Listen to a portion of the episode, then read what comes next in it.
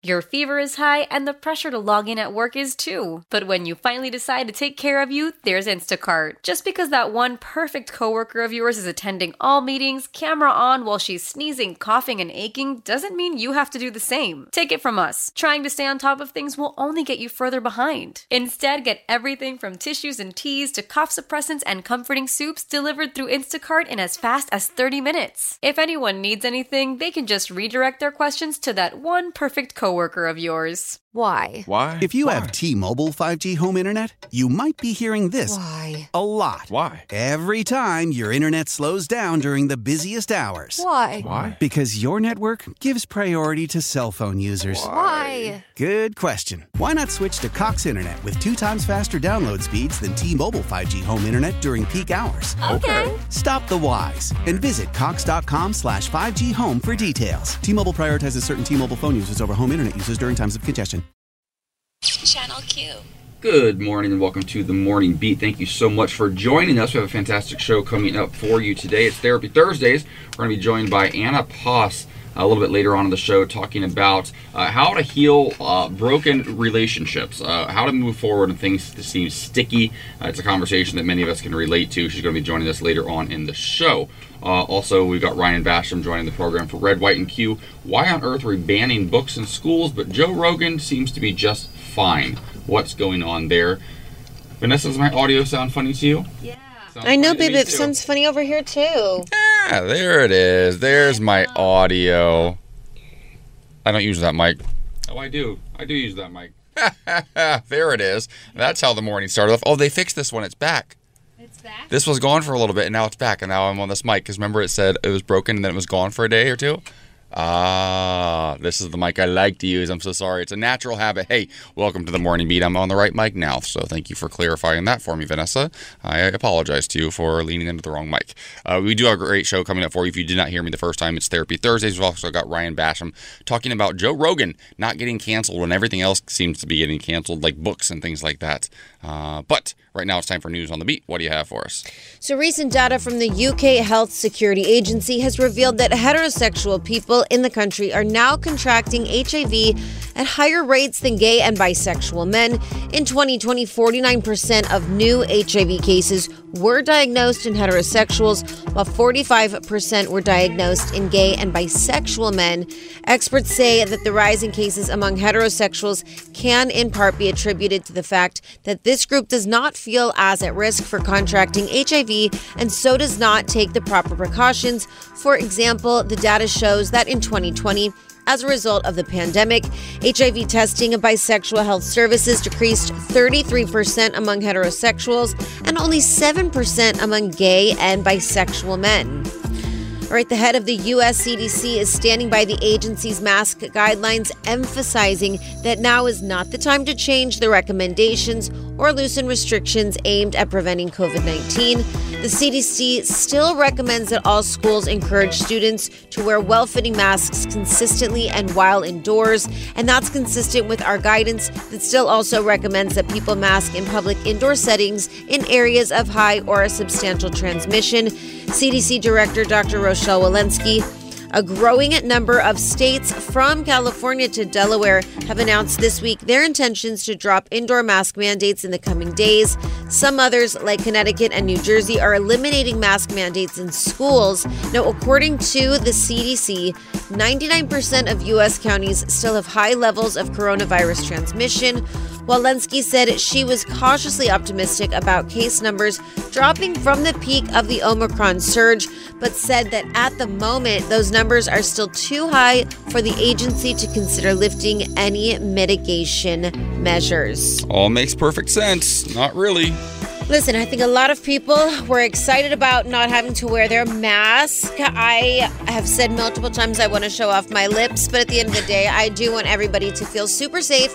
And I think even if people say, okay, you don't have to, many people are going to say, we're going to, we want to be safe. It's still just too risky. And I think it is. I feel like in LA County, we've been wearing them for two years nonstop. Yeah. And everybody else in the rest of the country's been wearing them for a few weeks, and they're like, "Yeah, we did our part." Yeah. And we're like, "Come on." I literally had a friend of mine, uh, friend is a loose word. She flew in from Florida to see this show and she posted on social media and was kind of bragging that she's the only person in, in LA not wearing her mask. Yeah, that's awesome. And I Good was job. like, okay, girl, good for you. Really That's part of sticking the it to the man. We're a tourist attraction and we're led by liberals, which is fine, but also we're a tourist attraction. People come from all over the world and they get here and they do what they do back home, which is not wear a mask. And Listen. then we have infection numbers go up and then we keep doing this cycle. Between LA and Vegas, also another tourist attraction, they come in and they do not want to wear their masks, and people are getting sick. Then people from Vegas come to LA. It's a mess. Just wear your mask if you can. It's not a big deal. Okay, let's get into weather. It's going to be a high of 54 in Kansas City, 72 in Houston, 86 in Palm Springs, 75 in Vegas, 90 in LA today, and 54 in New York. Now, give us a vibe of the day. Quality is not an act, it is a habit. Love that. All for it. Good Morning Beat. Channel Q. All right, so Adidas is be the, being either uh, hailed as revolutionary and being applauded by some, or dragged for being pornographic by others, depending on how you view this issue. Uh, either way, they are doing something very pro- provocative and, and pushing a conversation forward that is long overdue. Uh, they've set social media ablaze with this new ad. Uh, it's talking about this new bra feature they have now. Now, if you play sports and you're a female, you understand maybe that getting a sports bra that fits you properly is very difficult. Uh, women are all different shapes and sizes. I had a girlfriend back in the day, a friend who was a girl, not a girlfriend, uh, and she. I remember her saying she had to wear three sports bras sometimes to play soccer. She was a large breasted girl. Uh, she was 17, 18 years old at the time and couldn't find anything that gave her the support. Well, this ad is basically a whole bunch of bare breasted women, like 20 or 30 of them, uh, in a big, just like box next to each other, all different shapes, sizes, colors, and, and it's beautiful. But some people are really, really upset about this. I know you have thoughts. You're an athlete, um, and and this is important. Why? Well, I played soccer growing up. And any sport you played, even a cheerleader. I remember when we were like 10, 11, nobody had boobies, nobody cared. We just wore sports bras because we wanted to wear them. But as we got older, I watched a lot of my friends, and I'm sure people can relate with just girlfriends that they had like you did, that their breasts got really large and you don't know what to do. Now you're wearing two sports bras, three sports bras. It's really uncomfortable and it's also something that creates an insecurity. Also, if you play something like uh, softball or you play volleyball where you're forced to have to keep your your hands clenched together, you're like squeezing your breasts. It's really uncomfortable. Right, you're jumping up and down in volleyball, and I mean that's just a lot. It's just a dis- the distribution of weight alone. It it's a lot. It's a lot. And so I think that it's incredible that there's 43 new styles that Adidas is putting out because it's not something as basic as being able to grab a sports bra from Costco. Like wish it was, but it's not. Saying I'm a 34D just isn't enough anymore. There's women that are really petite with big breasts. There's women that have uneven sized breasts. There's women that want to run track and field and just genetically have larger breasts. And so I think with this campaign, I think it's beautiful. I think Adidas is just trying to normalize the conversation about breasts and stop treating them like it's uh, porn or something bad. I mean, if we could just look at breasts as something that we use to literally feed children. Yeah. They are attached to our bodies and should not stand in the way of us wanting to do anything. Listen, I've had 17 boob jobs, okay? So I know what it's like to go from a B to a double D to a B again. And it's super uncomfortable. The back aches that you have if you have large breasts, the way they dig into your shoulders. Nobody wants to focus on sports. And, and I think it's just normalizing a really needed conversation. Yeah, and one father wrote uh, on on Twitter said, "As a father of two daughters that played sports, this is way overdue. Thank you." A lot of girls give up sports because they can't find the right fit to stay comfortable. But then I see other comments like this one woman who wrote something like, "Are we going to expect an ad like this about male genitalia next?" I'm like, that's comparing apples and oranges. But let's compare let's compare it to male chest or breasts because that is the same comparison actually. And men are shirtless all the time in ads and it's actually glorified. So the idea that we can't see a woman's breasts because ooh that's so weird and creepy is just so strange to me. Nobody's showing nobody's showing a vagina in this ad. You know what I mean? That would that would be the equivalent to male genitalia. Yeah. Well, and also speaking of men in sports bras, men are actually wearing sports bras in soccer.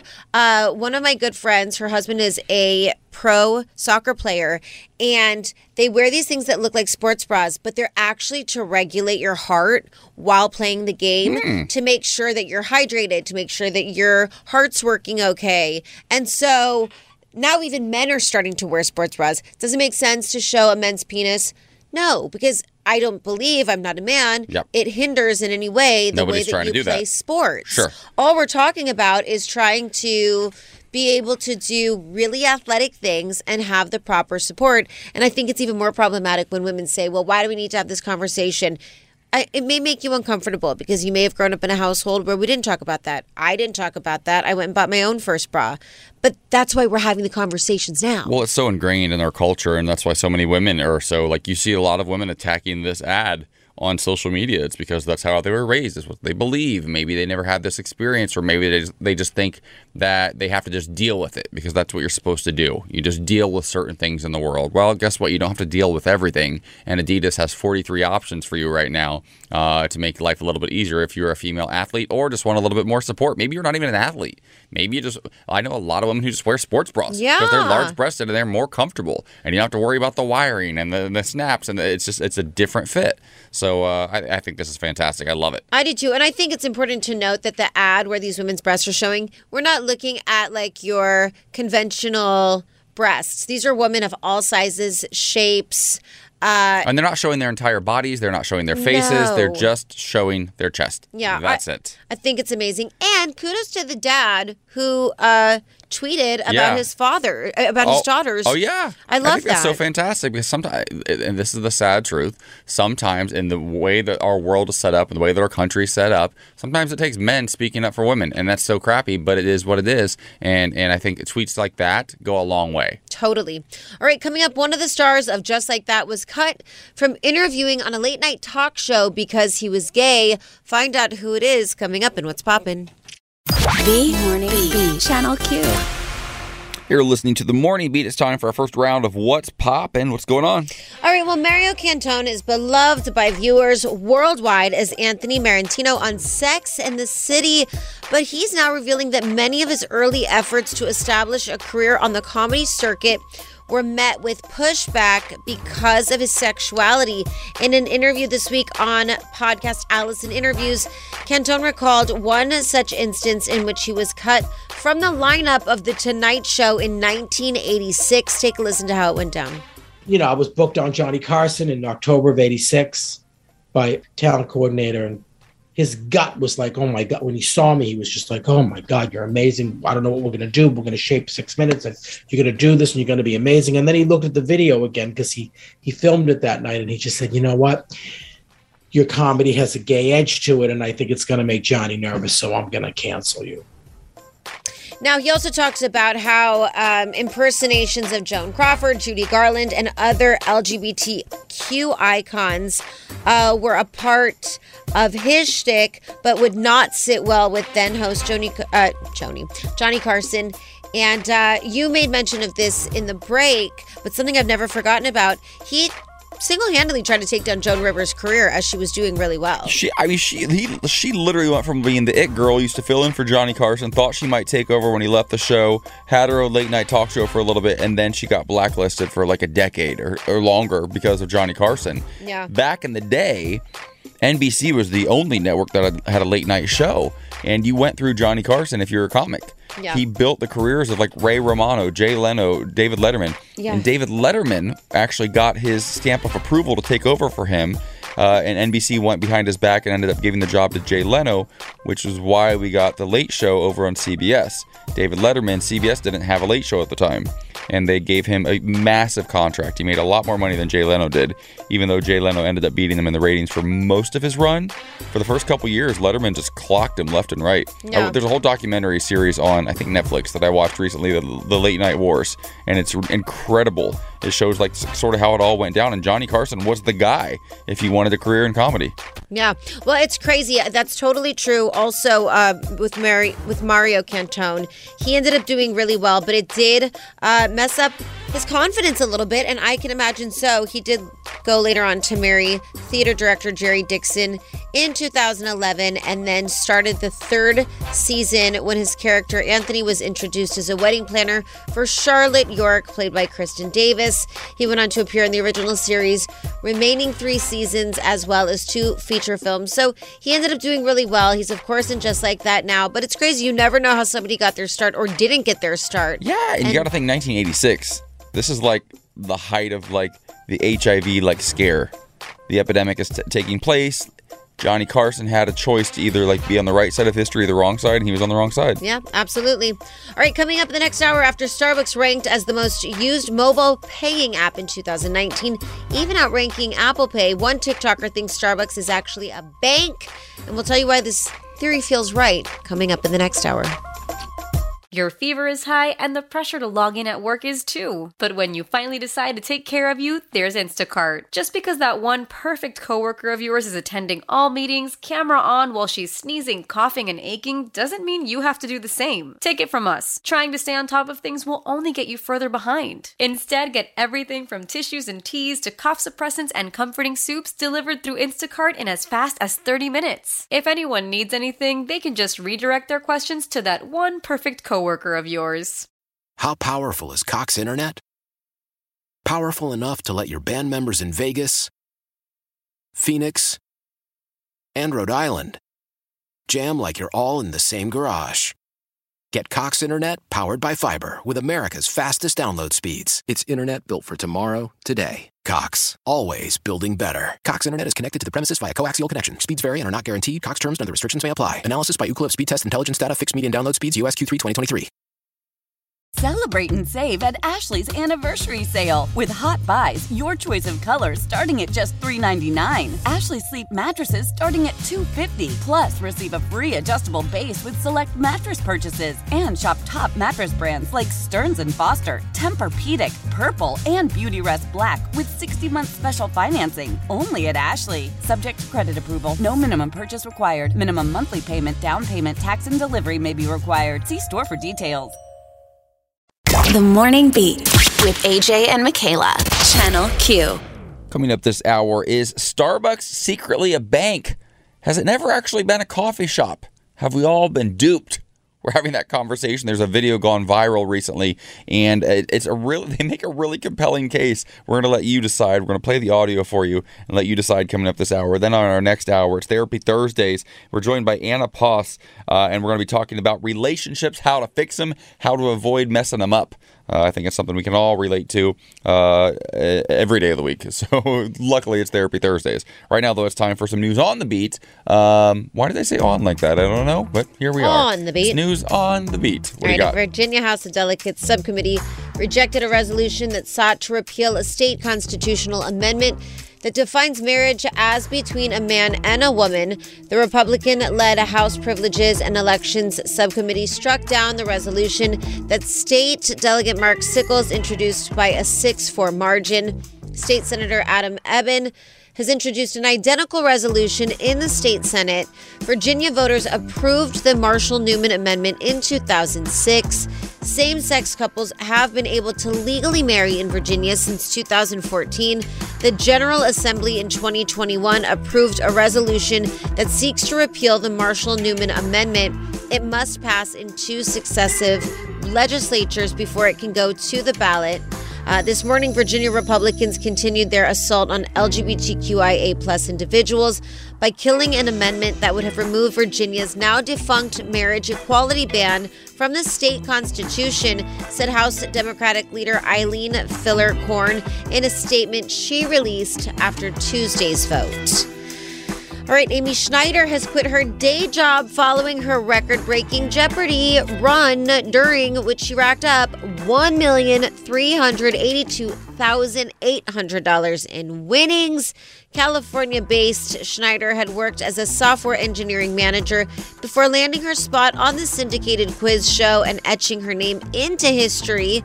And the Ohio native revealed to her more than 130,000 Twitter followers on Tuesday that she found the prospect of stepping into new pastures nerve wracking. Some of you may have heard, but I quit my day job yesterday, Sch- Schneider tweeted. It's a bit nerve wracking to pivot from software engineer to public figure, I guess. But regardless of the outcome, I'm so excited to spend the next couple years at least tackling this new challenge. During her time on the show, Schneider made a huge impact, becoming the first transgender woman to qualify for the Tournament of Champions. She is also the highest earning woman in Jeopardy history with the longest win streak. My favorite thing about this article, though, is the fact that they just led with Amy Schneider. We did not find out that she was a trans woman making history until the very end of the article. No, all I heard is that she's from Ohio. Yeah. That's, that's all I cared about. Yeah. Very smart people come from Ohio. Very, very smart people. I love it. Not that many. I think it's great. All right, let's get into some weather. It's going to be a high of 54 in New York, 90 in LA, 75 in Vegas, 88 in Palm Springs, 72 in Houston, and 88 in La Quinta. Now give us a vibe of the day. Quality is not an act, it's a habit. Love. Make good habits. Make good habits. All right, coming up, uh, this is super interesting, but it totally makes sense. After Starbucks ranked as the most used mobile paying app in 2019, outranking even Apple Pay, one TikToker thinks Starbucks is actually a bank. Is she onto something? We'll discuss next. The Morning Beat with AJ and Michaela. Channel Q. So a few years ago when I was writing my book, I spent a lot of time at Starbucks. There was a Starbucks Reserve, which is like the fancy one. They have like nice leather chairs and they have a lot more access to internet and like nice tables to sit at. So I could feel like I was at a different location every single day. Uh, and I with my little laptop, my little cup of coffee that was way overpriced, and I'd work on my book. Right? Little did I know that I might have actually been writing my book at a bank and not a coffee shop. Confused? Yeah, I understand. Uh, there's a viral TikTok video, though, that might explain it, and then we're going to discuss. When people load money onto their Starbucks app, they are essentially storing their money in the bank of Starbucks. At the end of 2019, the app held $1.5 billion dollars in balances. That's more than many US banks have in deposits. But unlike a bank, this money can only be used to buy Starbucks coffee and products. This is great for Starbucks in two ways. One, Starbucks can use this money however they want, whenever they want, before it's even used to purchase coffee. So basically, we're giving Starbucks a free loan. And two, they are not required to follow the regulations of a bank because you can't make withdrawals like you could at a bank. Wait, what? So this, this is wild. It's nuts to me. I think the craziest part to me was that literally they were reportedly the most used mobile payment app, outranking even Apple Pay. Wait, more people use Starbucks than Apple Pay. which is crazy because That's you can use Apple Pay Everywhere. anywhere. So to think that people use the mobile payment, however, I know that Lisa will literally take like if her card's not loaded up, she will take that 10 minutes to load up her card. Starbucks? Yes. Same. To Every then use the mobile payment. Every time. Because of the rewards You that get the you stars. get. Yes. Totally. Also, I, am not, I'm not even kidding. There was a time when I was writing my book, and this was, gosh, four or five years ago now, and I was pretty broke. Like, I wasn't making a lot of money at the time. I really stepped back from my career to really work on the book. And so that was a big a big leap for me and a big commitment.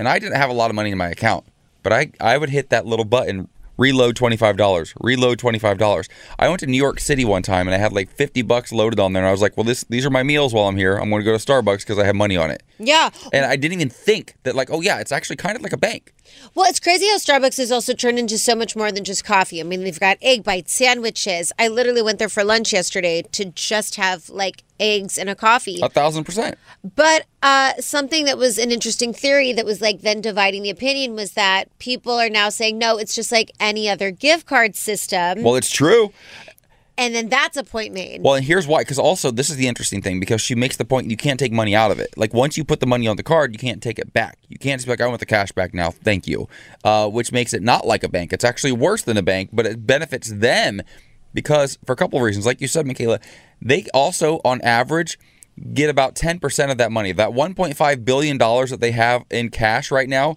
they can use that however they want because the markup on a cup of coffee is about 80%. 70 to 80% is usually what like high-end coffee makers that's their profit margin. So they're not just holding that money in an account waiting for you to use it. They're using it. They're building new stores. They're investing it in their company. They're doing investing in new products. That money is in heavy rotation. Ten percent of it you'll never get back. Because think about how many people might have a dollar left on a card and they don't use it. That adds uh, up. It's the same thing on gift cards. Yeah. How many gift cards? You lost. I gave you gift cards one time. and You lost them for a long time. Thank God you found them. Yeah. But a lot of people just lose them forever. Well, I lost one forever. When Lisa and I first started dating, I wanted to get her this extravagant Christmas present. And I had gotten a gift card from like a job. They were like, they paid me and then they gave me these gift cards. So there was like $700 on this gift card. Seven hundred dollars. And I literally wanted to get Lisa this Apple Watch. And I buy the Apple Watch with the gift card. I give her the present. She's like, I love it. I just want to exchange it for a different color. I say, okay. We go to the Apple store. We exchange it. She decides, uh, because they don't have the color that she likes, that she will just uh, take the money and then we'll go back when we can. Somewhere in that transaction, she returns the Apple Watch. We have no watch. We have no gift card. We've got mm. nothing. And there's no way to get it. Like we tried to go into the emails, we tried to look up receipts. Once that money's gone, it's gone. And now it just belongs to Visa gift cards. Somebody has it. And also, if you buy like a Visa or a MasterCard gift card during the holidays, it's really popular, right? You buy them, what do you see? There's a charge of like $5.95 because they're covering their costs. And on top of that, you're paying the fee, and chances are that somebody's not going to use that gift card or they're not going to use all of it. Right. So they're going to make more money off of you. I never really thought of a Starbucks app as a bank before, and now it's wild. It's almost like coffee's just a front. Yeah. It's just like they're they're like they're the Russian mafia. I mean, you go down Sunset Boulevard. There's a whole bunch of like like uh, dry cleaners there. There are dry cleaners. They're they're drug lords. They're Russian drug lords, and it's a front. That's what Starbucks is doing, but it's co- totally legal. Russian Frappuccinos coming Rush- up next. That sounds delicious. The Morning Beat with AJ Gibson and Michaela Gordon. Channel Q. I do care, and I don't love it actually. Uh, when I am online on like a social media app, and somebody acts like we're friends, and then we see each other in public, and they act like they don't know me. Uh, it's being called toxic gay culture in a tweet that has gone viral. There's an article on Queerty about this if you want to follow along. And here is the here's the tweet. Gay culture is someone liking all of your photos, watching your story daily, and DMing you on three different apps, but still pretending they don't know who you are in public. I mean, is that like a form of love bombing? Like you're acting like you're like obsessed with Wait, this what's person? love bombing? Love bombing. We did a story on it a few weeks ago about this boy. He's called West Elm. Oh, I remember this. Remember? And he would like DM these girls. He's all And smooth. he'd be Mhm. like, I want to be with you. You're incredible. I love you. We can have a life together. And then he ghosted them. Ghosts them. Mm. So it's like building somebody up so deeply, telling them all the things they want to hear in like a very uh, aggressive way, and then being like, bye, girl. And then you don't notice them, you don't recognize them, you don't talk to them in public. It's crazy. What do you think's going on here? Because I think there's a lot of different ways to approach this, and I, I think based on everybody's individual personalities, they have different takes on this. So somebody liking all of your stuff, watching your videos, and then seeing you in person and not saying hi to this person, they think it's toxic gay culture they think it's awful. To me, I I'm the reverse actually because there have been a lot of people who maybe follow me or my partner online. This has happened so many times. And then we are out maybe somewhere for dinner, and then an hour later we get a DM saying, "Hey, I saw you at dinner, and I really wanted to say hi, but I was so nervous, and I just wanted you to know I think you guys are great." So for me, I'm like, or maybe they're just actually nervous. Maybe in real life, especially with social media, what it is, and with the pandemic making us more and more awkward by the day because we're not communicating in real life with people. Maybe it's not toxic all the time. Maybe sometimes they're just nervous to say hi. I think that's exactly what it is. I will say that I used to follow this girl, and I remember I went up to her. I finally saw her in public, and I was like, "Oh my god, how are you? How's the baby? Like, oh my gosh, this is so exciting! Like, what's going on?" It was in a Target, and she was like, "Do I know you, girl?" And I was like, "Michaela." And then I was like, "Oh my god, you don't know me. I just follow you. I'm obsessed with you." It's weird. yeah. And like mhm. that can also be the situation. But this guy left a comment underneath this article, and he said before the pandemic, there was a guy on this social media app Uh, they didn't ever speak, but he unlocked his nude photos for me, and he showed me everything. All he showed him everything. Mm-hmm. So he never responded because he wasn't looking for a hookup. So following month uh, later, he went to dinner with his mom, and that guy was his server. Wait, no, no, no. Yes. And nobody said anything because mom. And so he said, after I got home, I decided to message him saying that his pics were great, but he was even cuter in person. He completely freaked out and acted like I was stalking him or something.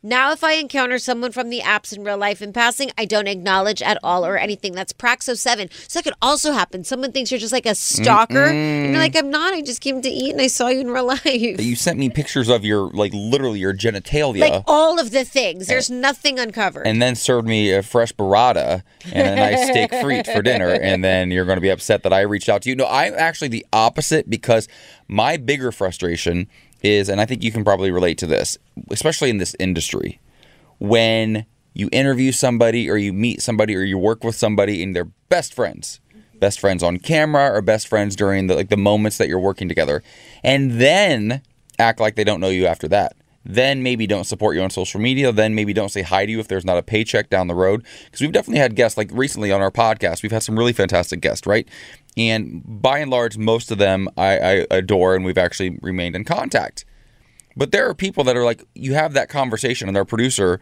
Frank, they're always confused by this because they're like, wait, aren't you guys friends now? We're like, oh no, we said that. We actually would love to be friends, but this person also said that, but they're not going to want to be friends. And they never Yeah. do. And then we try to follow up and like oh. DM, like, hey, let's do that game night we talked about. And they ghost us. We're like, wait, you were just on our podcast for an oh, hour Oh, that sucks. what on earth is going on? And I think people are like that too because I think it comes down to if you're face to face, whether it's like on a Zoom or in person, sometimes you just say things just to make people feel nice because you, it's awkward and you don't whatever whatever. Yeah. And then and then when you're not, you're behind like you know a, a phone on an app and you're just texting or whatever. It's easier to not follow up. And also, some people don't want to be rude, and also some people are just busy. I mean, there's a lot of factors I, I was, at play it's here. just sometimes there's just anxiety. Yeah. I mean, I literally was supposed to go to lunch a few days ago with a friend of mine. I was so excited, and I was like, "Hey, Queen, I'm just kind of like tired." And she goes, "I'm having a mental health day, and I don't want to go to lunch. Can I see you on Friday?" And I was like. The honesty is what we all needed. Live it- live she said, it. I'm having a mental health day. Like, so that's also a good lesson. You could just be like, having a mental health day. yeah, so I don't know if it's toxic gay culture. I think that's a little bit unfair. I think it's just humans are awkward. Yeah, I, we listen. We have enough toxic gay culture. Okay, we don't need to add to the list, and I don't think this belongs here. Now, coming up, find out what Kanye West's new girlfriend thinks of the comparisons with Kim Kardashian and why she thinks it's really all a ploy in What's Poppin'.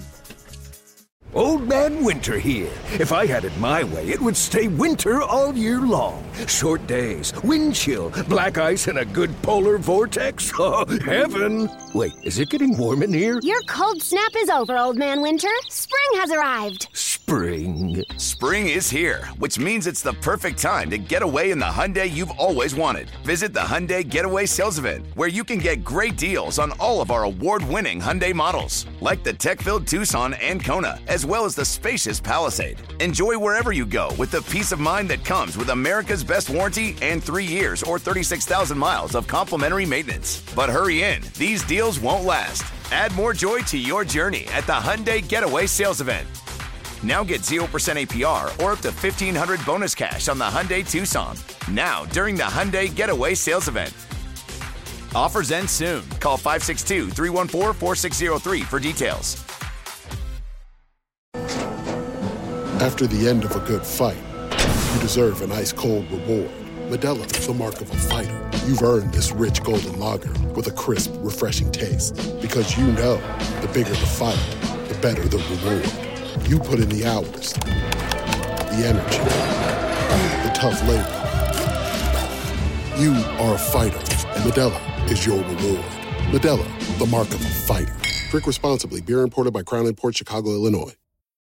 Love the flexibility of working in all sorts of places? Well, working on the go seamlessly requires a strong network like T Mobile.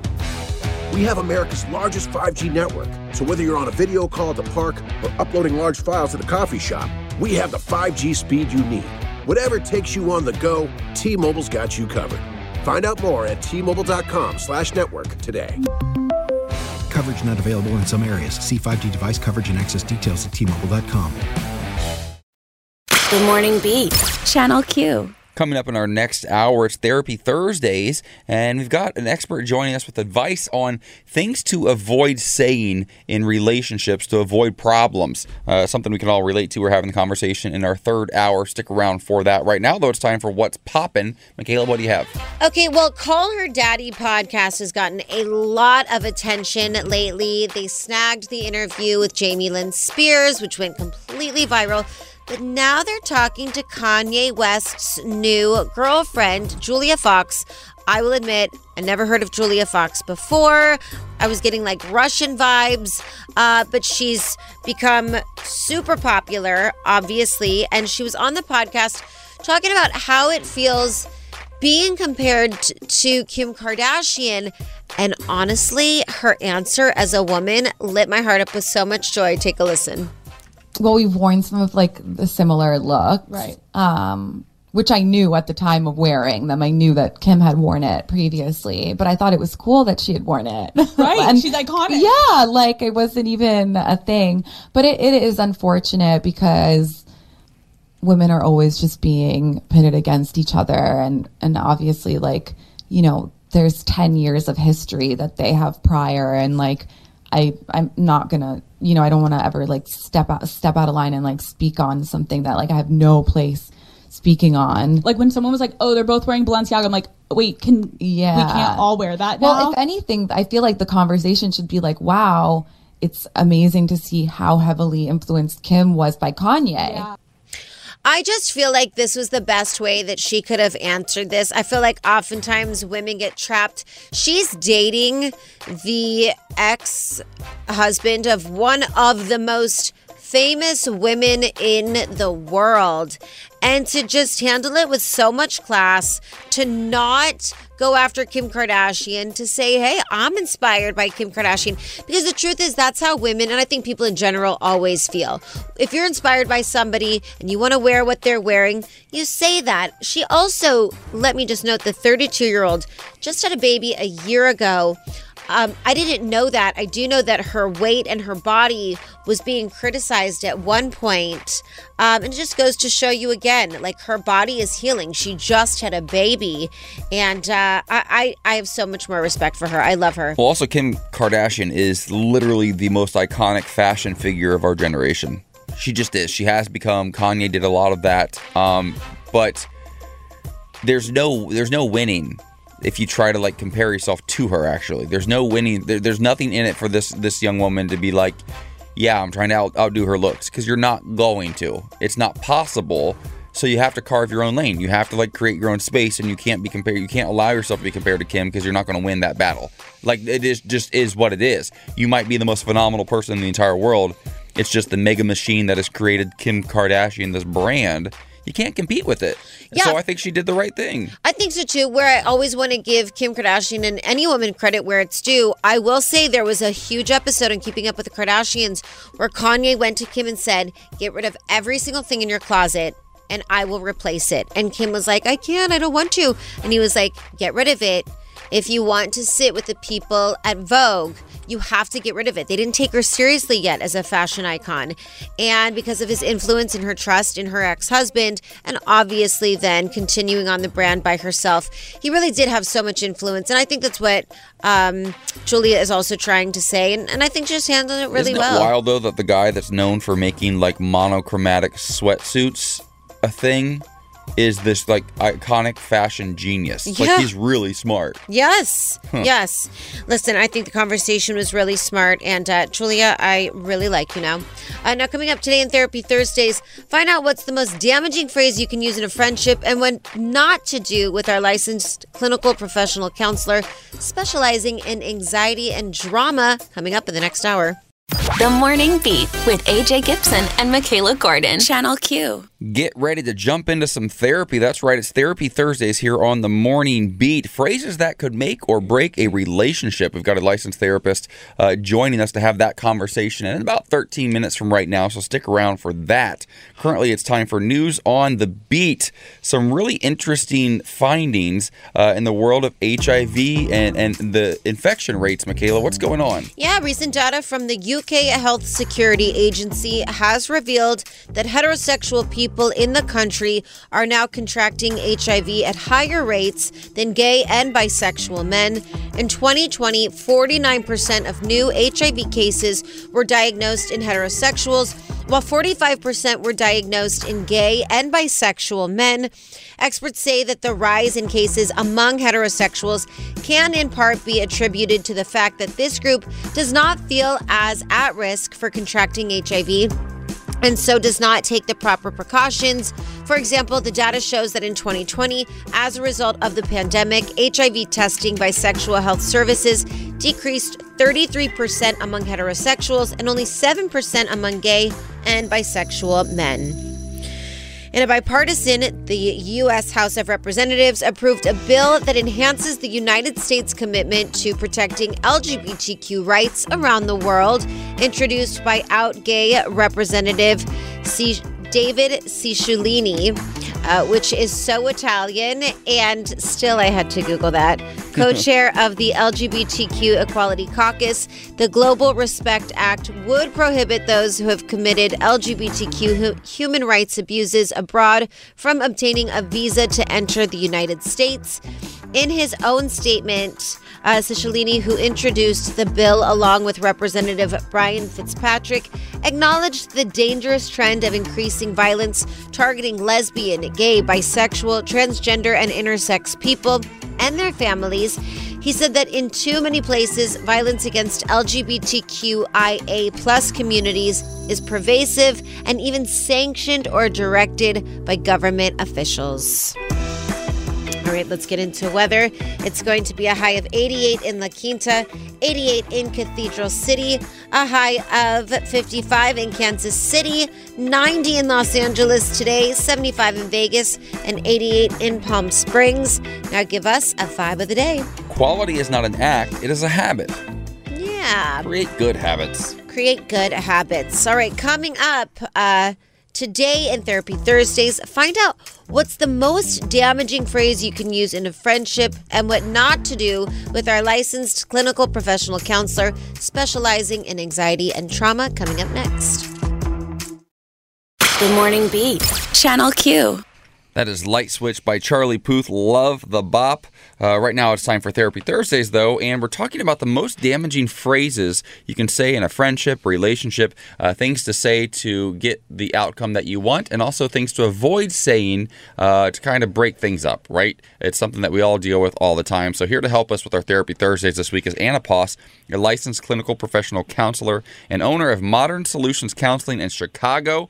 Uh, Anna Poss, thank you so much for being here. So, so right off the top of the right off the top of the gate, right here, what what should we avoid in relationships? Like, what sort of things should we avoid in conversations? Whether it's a friendship, a relationship, a partnership, uh, what are some phrases to like steer clear of? You know, the first one that comes to mind um, that I hear a lot from people is being constantly asked if you are mad at someone. Mm-hmm. You know, I think sometimes uh, we have friends or partners who are constantly asking, Are you mad at me? And they tend to do that maybe if there's a change in communication frequency or pattern. The problem with it is is that it's really stressful having to constantly reassure someone that you aren't mad at them. Um, it's it's exhausting emotional labor. And what's ironic about it, having to do that all the time, do all that reassurance, can cause your friend to feel differently about you. It can cause frustration and resentment, you know, the things you were trying to avoid in the first place, probably. Yeah, uh, Anna, thank you so much. It's Michaela. Thank you for joining us. One thing I think people are trying to navigate as well is I'll say for me personally, I didn't speak to a lot of people during the pandemic. I was dealing with the death of my grandma, I was dealing with life stress, and now that I'm sort of going back into the world, I'm seeing people that I was really good friends with and saw very frequently before the pandemic, and there's sort of an awkwardness. Even at one point, I was like, Hey, you didn't call me about my grandma. And they were like, Girl, I didn't even see it. I was off social media because I was going through some Mhm. things. So, how do you navigate those conversations? Yeah. Well, first, I just want to give you my condolences. I'm so sorry about the loss of your grandmother, and and thank you for sharing, you know, with people and with me uh, that loss and how you needed support then and what it was like for you not to get it. And you make an excellent point. You know, I think sometimes we forget that the pandemic has been a human species wide traumatic event we've all been affected by it differently. We're all processing it differently. And sometimes, you know, that anxiety, grief, or depression that we've been experiencing makes it really hard to communicate with people and make it hard to connect with people. And I will also say one thing that we're seeing now as, you know, the pandemic goes on and restrictions are being lessened is that there's a lot higher rates of social anxiety. People are really anxious and nervous about talking to people again. It's almost like uh, that kind of communication and relationship muscle um, kind of atrophied during the pandemic. Uh, people lost practice and they, they, feel uncomfortable and are not sure how to navigate these situations anymore. Really fascinating. Is it's a conversation we've had here on the show, and, and to your point that you know the the phrase "Are you are you mad at me? Are you upset with me?" and sort of Yeah. carrying that into your relationships. Um, it's so common, but but what is what is the root of that? Like, what in your opinion gets somebody to the point where they just assume everybody's always mad at them? Because I've been guilty of it at times in my life as well. Um, but I also have, have dropped relationships because I feel like they're too needy because they always are asking me that question. So I've been on both sides of this. What's the root of it though? That's a great question. And it's a lot of different things. You know, first, it could be uh, past experiences, right? Especially people who are survivors of abuse. Um, they uh, feel insecure in relationships and how people feel about them. But to your point, you know, nine out of 10 times the issue isn't really you worrying about how your friend feels about you. It's about your own feelings, your own experiences sometimes we're we're always asking for about if people are mad at us or how they feel about us because we fear rejection. The idea of mm. rejection actually activates the same parts of our brain as physical pain. Yeah. It's this evolutionary adaptation because our ancestors' survival depended on not being rejected and abandoned by the pack, right? So, for some people, that fear of rejection can be overdeveloped and become maladaptive. So, this questioning all the time is a validation seeking behavior, um, a way to get reassurance that you can't give yourself to soothe that anxiety, to soothe that fear of rejection. And here's the problem is that if that's the issue, there really isn't a stopping point. There's always going to be need for more reassurance, more re- uh, validation until you address what's driving that need. Why is that fear of rejection so acute? What is that? And another thing that I want to highlight is that, you know, we talk about imposter syndrome in the workplace, but we don't talk about how it can manifest in other areas of our lives, including our relationships. So, if you struggle with self esteem and self compassion, imposter syndrome can show up in your interactions with the people you care about. Wow. So, Yeah, we've never experienced that- that, before Never. ever. I don't know not, what you're talking not about. an ounce of This- I do no. not relate to this We- conversation. I could pretty much hang up. We deserve everything in our lives. Yep, totally. You know, Anna, I do want to talk about imposter syndrome though, because if people are dealing with self esteem issues, I will say for myself, I've put myself into therapy. I think a lot of people did after the pandemic and during, because we had a lot of time with ourselves. Um, As we're navigating with some new tools that we have, but dealing with the same relationships, be it friendships, um, love interests, uh, parents, um, how do you maintain the same friendships while having new tools, new self esteem, new self worth without making anybody feel bad and still also being like, hey, I'm presenting like a person that I'm working on now. Wait, why are you looking at me? Why are you looking into my eyes? What's, what's happening? no, but seriously. Okay, help. but seriously, yeah, no, that was a serious question. So, you know, it's actually, it can feel really scary and different to show up in different ways. But what I'll also say is that at the same time that there's that fear, there's the possibility for excitement that your relationships can be richer. The tools that you use are going to help you communicate and get on a deeper level with people, and you're going to be able to be present in a way you weren't before. So I, you know, what I try to focus on is be curious about the fear, but don't let it stop you. Let it come along for the journey and don't let it overshadow the possibility and excitement. Um, you know, one thing that we know is that anxiety has the same physiological profile as excitement.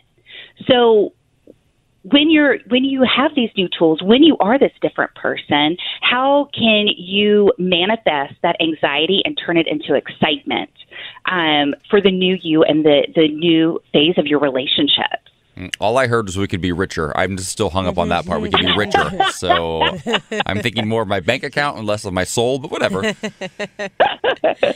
yeah, Anna, thank you so much for joining us. Are there any tips that you can leave us with in the last minute to really just ensure that communication is being had between any relationship and how to maintain in the best way friendships and relationships that are important to you?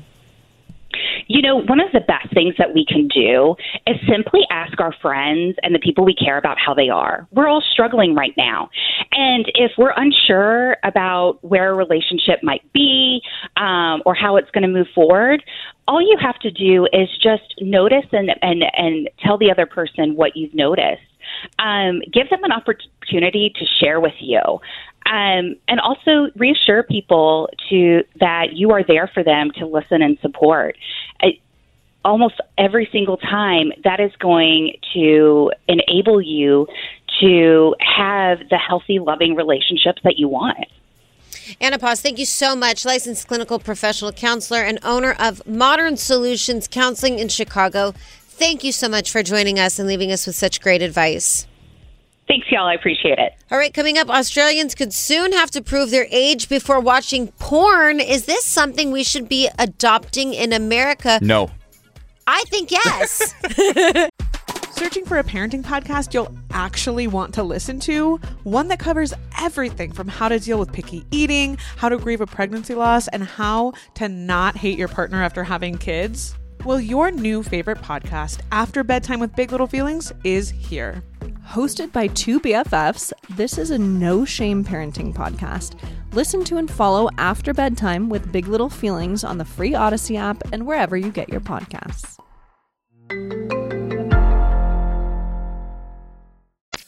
The Morning Beat. Channel Q. How do we how do we feel about porn, Michaela?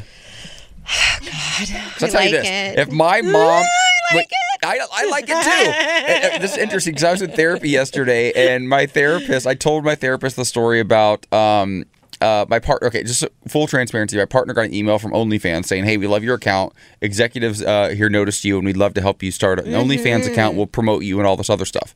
And we have friends who have made like hundreds of thousands of dollars in like a month on OnlyFans, right? Listen right? to me. It's the way to go. So we're having this conversation. I brought it to my therapist, and she's like, "But how does it make you feel?" I'm like, "I always have two thoughts all the time. I have this thought. I'm like, they're lazy. They're using their money. It's disgusting. How dare they?" Then the other thought is, I'm so jealous. I'm envious that I'm not that comfortable in my own skin. I know. And I'm, I think it's so awesome what they're doing. It's empowering. She's like, no, no, no, no. Okay, I don't want you to think about it.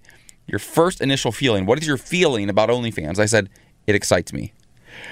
And she was like, "That's It a real excites me. feeling, and that is not a bad feeling. That is not a wrong feeling. That's how you really actually feel. So that's that's true. It excites you. Same thing with porn. I love porn. I grew up thinking porn was the dirtiest thing in the world, and if if, if, if my mom ever found out my dad watched it, she'd probably divorce him. Like that's the kind of the context I grow up. Dirty. Well, now in Australia, they're uh, they might have to soon prove their age before watching porn. The government says it's uh, trial uh, doing a trial right now of age verification protocols for porn.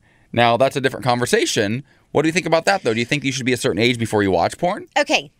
To just bounce off of what you said, when you watched porn when you were little, they had the HBO channels 61 and 62. Oh, or Skinamax we called Yes. it. Yeah, Cinemax. yes. And my cousins used to dare me. I was the only girl to sit in the room, in my Uncle Dino's room, for one minute and watch it. And then I would complete the minute? dare. Yes. Wow. But it was risky because you could get caught. And if you did, you were in a lot of trouble. But I remember seeing it and being like, oh my God, this is so hot. I was like 10. However, when I went on to have sex later on in life, honey, I was whipping this weave around so much I gave myself whiplash and I wasn't receiving any pleasure because I thought that's what it looked like. porn sex is not fun. It's not. And so I think that there should be a ban for kids who are watching porn, not because I think sex is dirty, not because I think it shouldn't be conversations that are had. It's just unrealistic expectations that you bring into the bedroom when you're old enough. I, I'm o- I'm kind of okay with this. I think maybe uh, 18 or whatever, whatever when you're an adult, because I think I think a child's mind uh, can be manipulated so easily, though, and, and and I'm all for porn as an adult, but I think as a kid watching it, it does it sets these expectations up that are not realistic, they're not healthy, and listen, I enjoy porn sometimes with my partner. That's really fun, but also I would not enjoy it with him if we didn't have a healthy relationship, if we didn't have communication, if we weren't comfortable with ourselves. And and w- listen, we all have kinky sides. We all have like stuff that we maybe don't admit even to our best of friends. And and and that's not me telling you that there's something I need to tell you I secretly. literally but- was but like, maybe what does I don't that know. Maybe it is. but I'm I be a freak sometimes. I'm into some stuff. Um, but I think this is not a terrible thing. I think maybe maybe putting some sort of age restriction on pornography is not the worst thing in the entire world. Um, I remember when um, I was in my 20s, though, I fell in love with SeanCody.com. And I'll tell you what, if I found SeanCody.com when I was a teenager, I probably wouldn't have graduated high school or college. So, the good thing I didn't know about it. So maybe Wait, a band is isn't it? SeanCody.com? Oh, it's hot. It's hot. It's a lot of it's a lot of white guys. There's one one black guy in particular that I really had an eye for, and his name was Landon. Vanessa, Google I don't know his I don't know his real name. Uh, You probably can't at work. Don't Oh, do at it the on work. work Don't do it computer. on work I'll do it on my computer. But uh, I'll tell you what, it's it's hot. It's good. Okay, so we agree. my teenage mind was not ready for it though, so thank God. okay, so porn should be banned for children. However, for adults, Go for it. get an OnlyFans, baby. The Morning Beat with AJ and Michaela. Channel Q. Coming up in our final hour today, we've got Red, White, and Q with our political expert joining us to talk about all of these books being banned across the country, yet somehow Joe Rogan still has a $100 million Spotify deal for his popular podcast. Uh, what does that say about us as Americans? Uh, he's joining us to have that conversation in our next hour. Right now, though, it's time for some What's Poppin'. Michaela, what do you have? Okay, well, we were all pretty devastated to hear about the death of Bob Saget, but we weren't really sure what caused the death. He was out of town, on tour, doing his comedy routines, and all of a sudden, he was pronounced dead. Yeah, whenever somebody's found dead in the hotel room, you, the, the first assumption is drugs. Especially comedians. Of course. I mean, no offense, but Yeah, they're or, dealing or with a lot of suicide, like something tragic, right? Yeah, absolutely. Well, one month after the Full House star was found dead, uh, it's coming out that he did die due to head trauma. The authorities have determined that Bob passed from head trauma, the Saget family said just yesterday. Um, and they've concluded that he accidentally hit the back of his head on something, thought nothing of it, Mm. and went to sleep. No drugs or alcohol were involved. Saget's family added that they've been overwhelmed with the incredible outpouring of love from Bob's fans in the weeks since his death. Now, I don't want to get all WebMD on you, but I'm going to think twice now when I hit my head on literally anything. It's terrifying. That's terrifying. Or you lean over and you forget you leave a cupboard open, and you stand up and you bump your head. Like you might not have that experience because you're five foot nothing and I'm six five, so I hit my head on everything, literally. Well, listen, you just talked about a snowboard experience during the break, and Lisa just two weeks ago fell so hard and smacked her head on the Mm. ground. Thank God she had the helmet, but I feel like everyone needs to be thinking twice now when hitting your head. well, head. did you see the video going viral of a good good friend of mine, Heather McDonald, the comedian? She was on stage down in like Phoenix, I think, like this last weekend or something week or so. She was with Justin Martindale, your good friend. Yeah. And they were performing, and she literally mid set falls backwards, just cracks her head so hard, so hard on the stage, and she was in the hospital because of it. Like that stuff's scary. She just passed out. Yeah, it's. I Mm. mean, honestly, like I, I know that it's important. We always are pushing our health, but especially after this pandemic, especially if you've had COVID, you really have to be more uh, aware of your body. But this is really scary. We're gonna have a, a conversation with the doctor tomorrow on how to continue staying aware. If you've hit your head, what's the first thing you yeah, should are do? Are there signs like that, that that that could be detrimental to your health? Like when do you when do you go get it checked out, and when do you just kind of like shrug it off and keep going? Totally, because I'm going to say I'm going to shrug it off and keep Same. going, girl. So that I will think twice now. All right, coming up, banning LGBTQ books in schools. Uh, is crazy, but calling Joe Rogan's podcast freedom of speech is crazier. We're joined with our political expert to talk about where to draw the line when it comes to banning. Coming up. The Morning Beat with AJ and Michaela. Channel Q. Coming up this hour, books are being banned. So why is Joe Rogan still making millions of dollars for using racist rhetoric? We discuss with our political expert in Red, White, and Q in about 13 minutes. Stick around for that conversation. Right now, though, it's time No. for news. No, no, you're just going to leave. It's not because you know what? Just going to walk away. I can't stop laughing in my mind. Why? Me and AJ were having a conversation off air, and I said, "Okay, I'll fix it." And he goes, "What are you, some mafioso boss with your gold chain, your Well, she's literally wearing on?" all black, black hair, a big gold chain. She's like, "Hey, you, you have a problem? You bring it to me. I'll fix it." I'm like, "You are so Italian right now." I know, but I was going to get the giggles during the news, so I had so to you just had to acknowledge it, it, right now. well, I'm pretty funny, so it is what it is. it It is. was so stupid. What do you Okay, have for us? Ready. A Virginia House of Delegates subcommittee rejected a resolution. Wait, wait, wait, wait. Did you call them delicates? Like like lingerie, like bra and underwear? Let's Savage X Fenty. Start that sentence over. A Virginia House of Savage X Fenty subcommittee rejected a resolution. okay, a Virginia House of Delegates subcommittee rejected a resolution that sought to repeal a state constitutional amendment that defines marriage as between a man and a woman. The Republican led House Privileges and Elections Subcommittee struck down the resolution that state Delegate Mark Sickles introduced by a 6 4 margin. State Senator Adam Ebbin has introduced an identical resolution in the state Senate. Now, Virginia voters approved the Marshall Newman Amendment in 2006. Same sex couples have been able to legally marry in Virginia since 2014. The General Assembly in 2021 approved a resolution that seeks to repeal the Marshall Newman Amendment. It must pass in two successive legislatures before it can go to the ballot. This morning, Virginia Republicans continued their assault on LGBTQIA plus individuals by killing an amendment that would have removed Virginia's now defunct marriage equality ban from the state constitution, said House Democratic leader Eileen Filler Corn in a statement she released after Tuesday's vote. What's Eileen's last name again? Eileen Fillercorn. Fillercorn. Fillercorn. Got it. God bless her.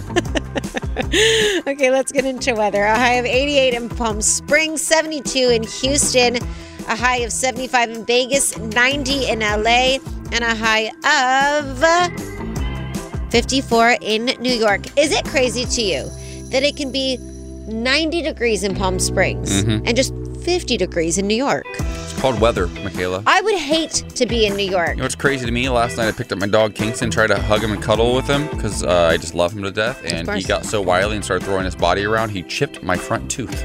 Stop. he did chip it. I get shaved down at the dentist. That's why. That's more wild to me than 50 degrees in New York and 90 degrees in Palm Springs. I'll give it to you. That is more wild. my puppy chipped my tooth. Kingston, stop being a bad boy. He's a bad boy, but he's a vibe, and here's your vibe of the day. Quality is not an act; it is a habit. I know that's right. I hope, right, my, I hope my dentist does quality work when I stop by later. Yeah, I hope so too. Bring Kingston so she can yell at him. I'm gonna have her pull one of his teeth out He- just for fun. You guys don't know this, but AJ goes to these iconic, like Russian dentists. oh my god, they're amazing. That he then sent Lisa to. So now Uh-huh. Lisa, my girlfriend, goes to them. it's pure chaos. It's chaotic. chaos. But also the stories are incredible. It's almost all women. There's like Yeah. two guys that work there and a bunch of like Russian women, and they literally just scream and yell and fight with each other all the time. and you know how like at a dentist, there's no like doors on any of the, the, the rooms, so you're in a room and somebody's working on your teeth, and she's screaming at somebody in Russian in the other Yeah. room. It's phen- it's phenomenal. I've been going Yeah. there for like a decade and I love it. Yeah, Lisa loves it. All right, coming up, banning LGBTQ books in schools, but calling Joe Rogan's podcast freedom of speech. We are joined with our political expert to talk about where to draw the line when it comes to banning in red, white, and Q. The Morning Beat with AJ Gibson and Michaela Gordon. Channel Q. All right, so this is really interesting. So every day, this this uh, I don't want to say dust up because that doesn't do it do it what give it the credit that it's due. Like the the anger about Joe Rogan and his podcast over at Spotify after he's been revealed to use the N word multiple times and how he makes a hundred million dollars on this deal, uh, while there are books being banned across the country for mentioning queer people. Uh, it, it, it feels unbalanced. It feels unfair. Why does he get rewarded for, for bad behavior? And then these these these perfectly acceptable books are being banned left and right. What's going on in our country? Here to help us make sense of it all right now is our political expert Ryan Basham for Red, White, and Q. Ryan, happy birthday first and foremost. Happy birthday, honey. Thank you so much. So thank you for sharing it with us. You sound really thrilled about it. Um, Yeah. uh, but was living his life last night. I cried a little before this. Just No! little. Perfect. Well, I, perfect. I'm going to tell you to just give you some reference. I was watching this show last night about teen brides. This sounds dark, but it's going to make sense. These teenagers were getting sent off to get married at like 12 years old, and it was super crazy, right? And then they were getting pregnant, and that sounded crazy. And then once they got old enough, they were like, listen, I, I want to leave. Like, I don't want to be, you know, married, and, and this is crazy. And the point that one of these women made was she wasn't too young to get married at 12. She wasn't too young to get pregnant at 12, but they said she was too young to get divorced from this predator that she was like forced to marry. And I think that's how much sense Joe Rogan being able to keep his podcast makes and us not being able to keep LGBTQ books in schools. Well, you know, there's. It's not just double standard; it's a quadruple standard. I think. Um, look, you know, if if um, if liberals and progressives, uh, you know, we we say something is offensive to us, while we're being snowflakes. If conservatives uh, say something is being offensive is offensive to them, they're protecting their freedom of speech. They're protecting the, the their their version of what it means to be America. It doesn't really make any sense. I think, you know, I'm a fan of restorative justice. I think people who screw up should be given the opportunity to atone, and that's better for our society than just, you know, making them disappear. But Joe Rogan has screwed up so much. And even in his apology about using the N word, you know, he he said on the one hand he said something smart, which was if you find yourself having to say I'm not racist, you've really messed up. That's mm. true.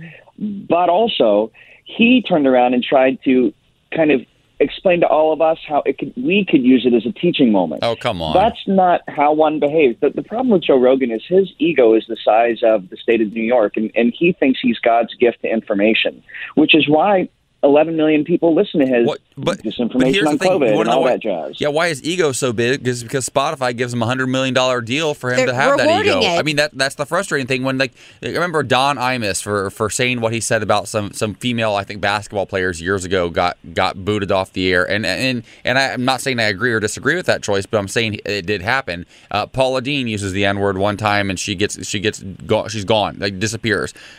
Joe Rogan multiple times, multiple times. And not only is he not getting canceled, he's getting rewarded. And and to your point, Ryan, it's really interesting how the conservative right refers to like cancel culture, cancel culture, cancel culture. We're snowflakes if we don't like something, but they try to cancel everything. Like you're literally trying to cancel like voting rights. You're trying to cancel books, education, information. You're trying to cancel queer people, trans people, athletes. Like there's so many things they try to cancel, and it, it, it's it's. Do they just not know? Do they not see the discrepancy? Do they not see the disparity in what they're actually saying, or they just don't care? Well, uh, I think what it is is they know um, they see the discrepancy, but in their minds, the things that they are letting persist are the right things, and the things that um, that they aren't letting persist aren't the wrong things. It's not a battle of ideas. They're like It's not fighting. a- yeah, they're fighting for the soul Yeah, of right. America. Yeah.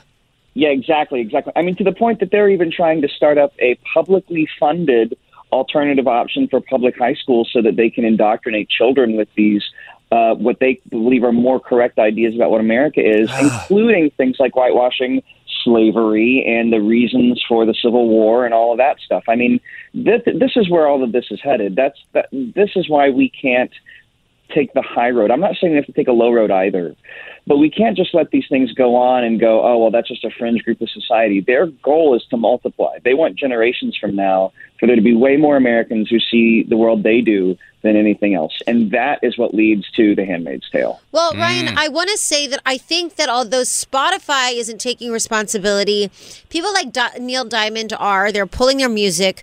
Brene Brown has pulled her podcast. People that we love and listen to. Do you think that's the step in the right direction, as in not taking the high road, or does it not even matter because the amount of money being spent on Joe Rogan just is so massive? Um, I think, unfortunately, there is no right way right now. No matter what we do, there are consequences that may not be great.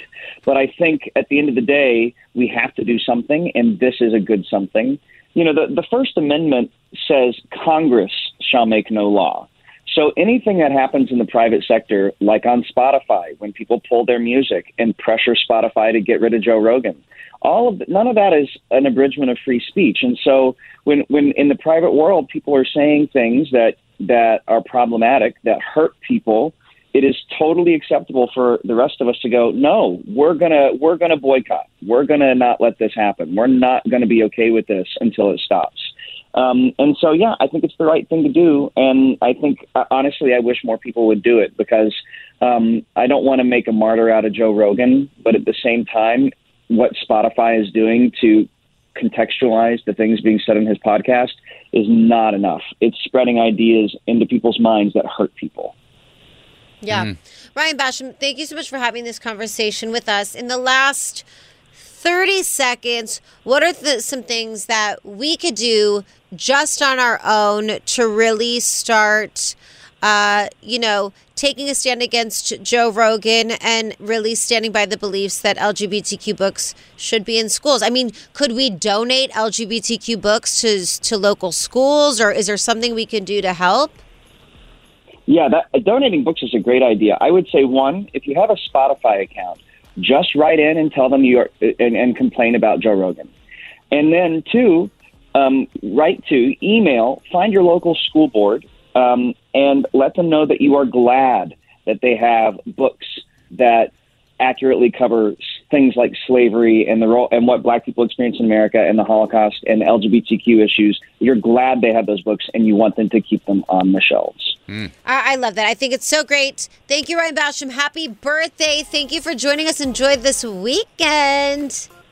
Thanks, y'all. I will. Have a good one. All right. Coming up, Adidas' new campaign is bearing it all in their new social media campaign, but is it empowering women or exploiting them? We'll discuss next. Tell me something good.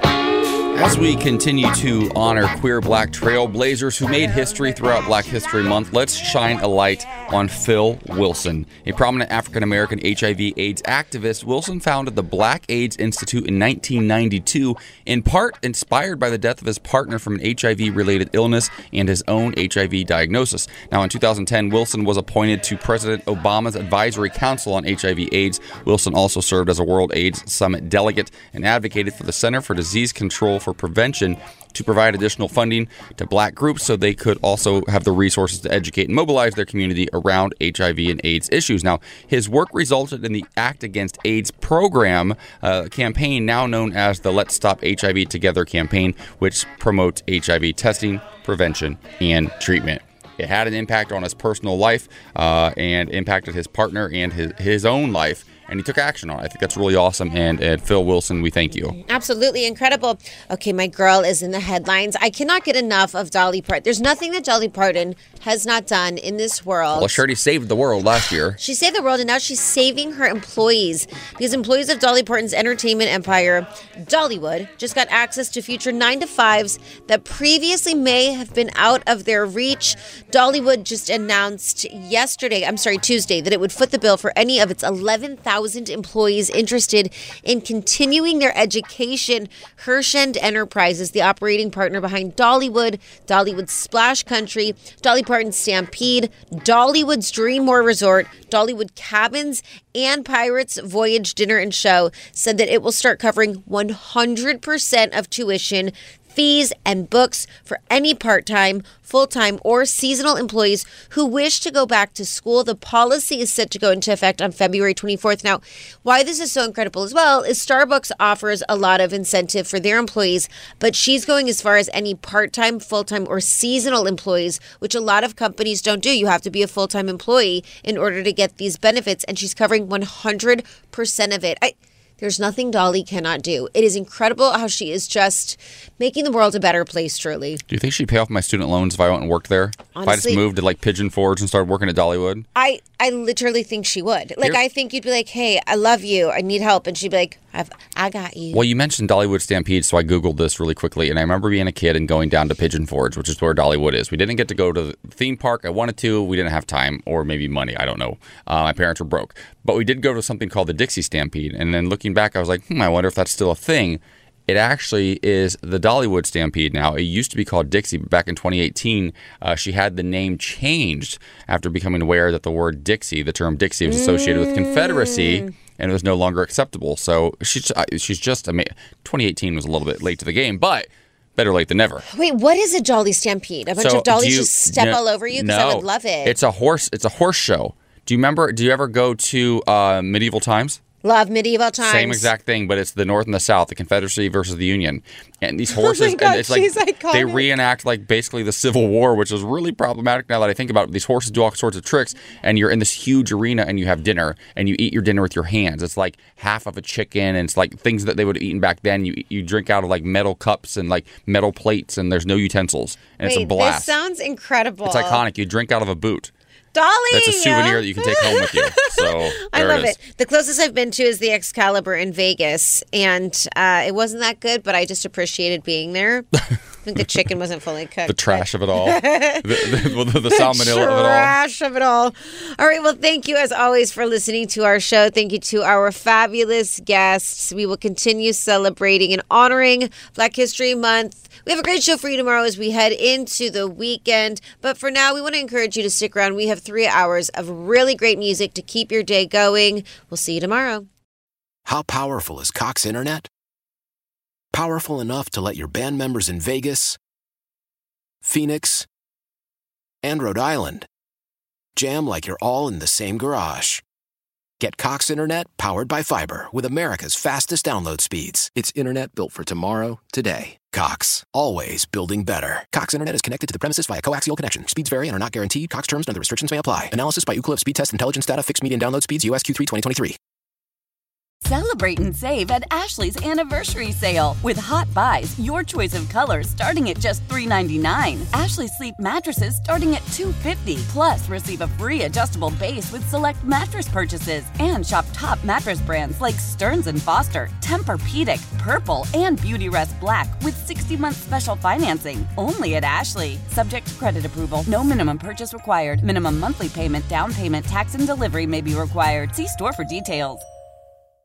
The national sales event is on at your Toyota dealer, making now the perfect time to get a great deal on a dependable new car. Like a legendary Camry, built for performance and available with all wheel drive, you can count on your new Camry to get anywhere you need to go. And with available features like heated seats and a multimedia touchscreen, you can stay connected in comfort and style. Or check out an affordable and reliable Corolla with a trim for every lifestyle, from the hip and agile sedan to the sporty hatchback. There's a dependable Corolla built just for you. Plus, both Camrys and Corollas are available in hybrid models, so no matter your style, you can drive efficiently and affordably. And right now, your local Toyota dealer has more vehicles in stock and is making delivery on new vehicles almost every day. So visit your local Toyota dealer and check out amazing national sales event deals on Camrys, Corollas, and more when you visit buyatoyota.com. Offers end April 1st. Toyota, let's go places.